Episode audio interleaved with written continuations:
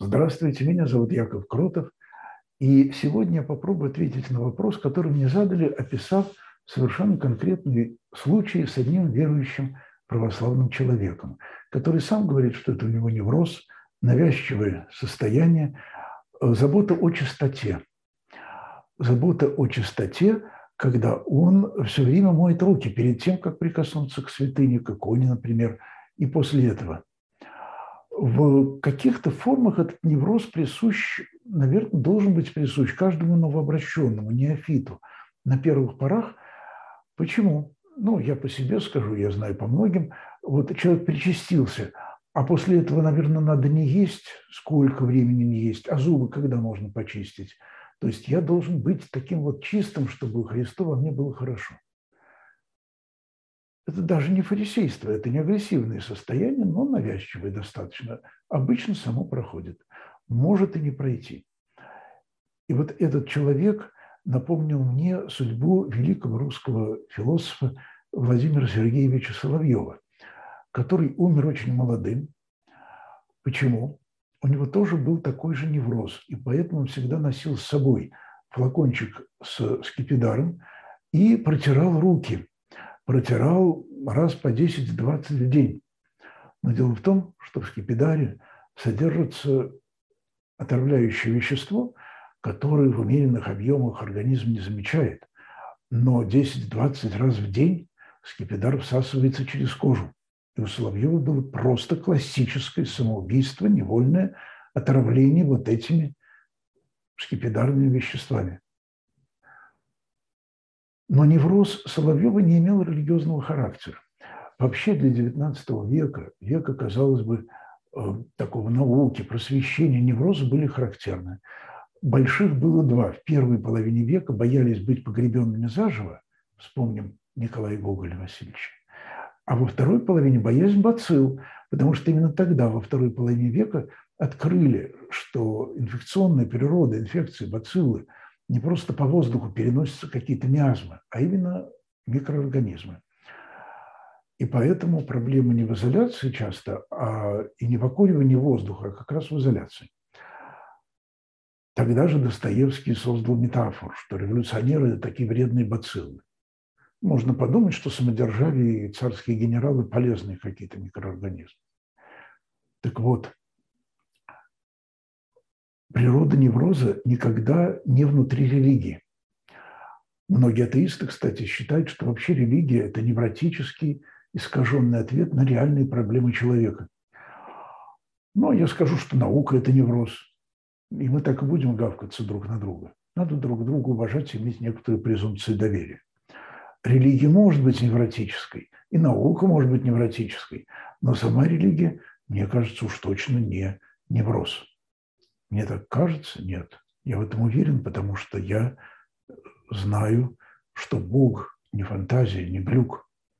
И я не просто Божья фантазия, я Божий образ и подобие. Поэтому я реален в этом мире, как человек, а не только как примат. Так вот, что делать с такими неврозами?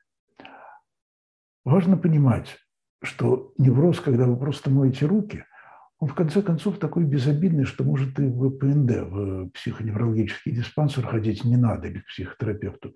Ну, будете мыть руки всю жизнь, только не скипидаром. Бывают неврозы значительно более опасные. В Евангелии ведь описано бесноватое, а бесноватость – это, видимо, ну, какой-то невроз, только такой в квадрате, когда человек бросается на окружающих. Но мы знаем, что Иисуса распяли люди, которые не бросались, абсолютно в своем уме и здравой памяти. Но эти люди были одержимы неврозом безопасности, чистое от опасности общества. И они считали, что вот один такой проповедник – это большая угроза для страны, потому что вызовет раздражение римлян. И опять будет резня. Резни римляне умели устраивать ой-ой-ой. Один из римских правителей Иудеи однажды распял несколько сотен фарисеев, несколько сотен. Деревья пришлось везти за десятки километров, это же Палестина, там нету больших лесов. И на глазах у распятых приказал убивать их жен и детей. Так что римский мир – Это тот еще мир. Не сильно идеализируйте. Тем не менее, сказать, что восстание иудеев против римского господства было делом каких-то бузатеров, не надо. Не надо. Огромное имущественное расслоение. Мегаломания Ирода Великого, который истощил ресурсы страны для того, чтобы построить грандиозные исполинские сооружения. Стеноплач – это всего-навсего фундамент храма, который строил Ирод Великий. Но ведь это же какой-то ценой, и вот эта цена обнищания населения, в конце концов, люди восстают. И восстают и против своей элиты, и против римской элиты. Кроме чистоты физической должна быть чистота этическая. И если я угнетаю других людей, мироедствую. И люди бунтуют, не надо говорить, что они бесноватые. Я бесноватый со своей бухгалтерской книгой, величаво посаженной головой и так далее. Так оно даже и до сегодня. Наши неврозы в религии обычно продолжение наших неврозов, которые вне религии. И, наверное, какие-то неврозы можно терпеть. Ну, например, очень распространен невроз. В сущности, многие неврозы – это такие детские паттерны, детские привычки, просто уже вошедшие во взрослый возраст. Ну, это, например, относится к анонизму. Если это у ребенка в каком-то состоянии травматическом или у подростка, ну, это настолько физиология, что вообще в перечень грехов не пишется. А если это у 40-летнего, 50-летнего человека, это, конечно, что-то невротическое, лучше понять. Не сам по себе анонизм тут подозрителен, а навязчивость. Это симптом чего-то другого. Так обычно в психике бывает. Так вот, например, есть такой невроз все раскладывать по ящичкам. У детей это потребность в своем пространстве, закрытом от вмешательства взрослых, чтобы крышечка закрывала. Ну, потому что всюду взрослые лезут. В какой-то момент становление человеческой воли это становится обременительно. Мне нужна моя личная жизнь. Мне нужно упорядочить. Это момент познания, классификации. Величайшие открытия какие? Периодическая система Менделеева, система классификации Карла Линнея. То есть объем знаний такой, что я сейчас утону, но я разложу. Вот клеточки периодической таблицы. Это замечательно. К сожалению, то, что мы называем догматизмом, это тоже проявление такого невроза, когда человек не просто упорядочивает свои знания о Боге, свои знания религиозного языка, а начинает очень агрессивно истреблять чужие знания и чужую классификацию, придавая этому несоразмерное значение.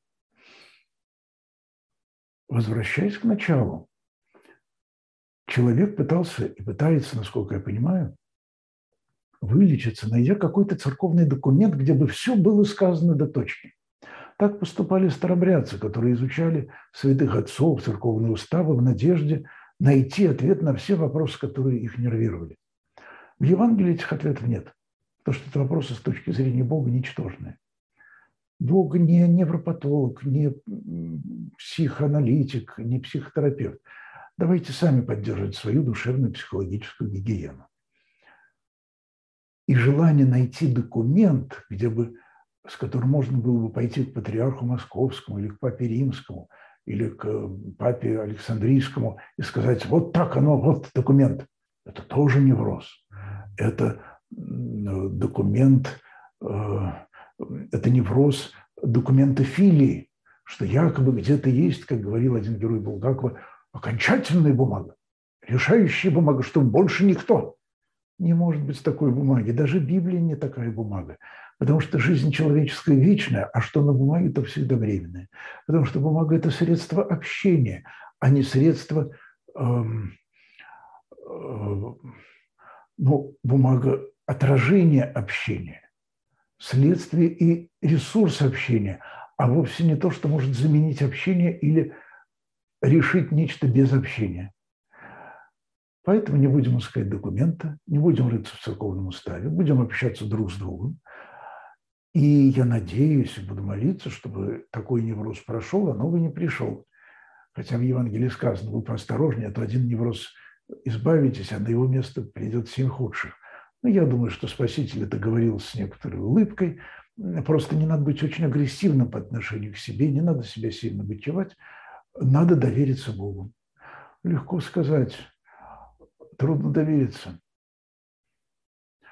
Но давайте попробуем вместе в молитве. Всего доброго.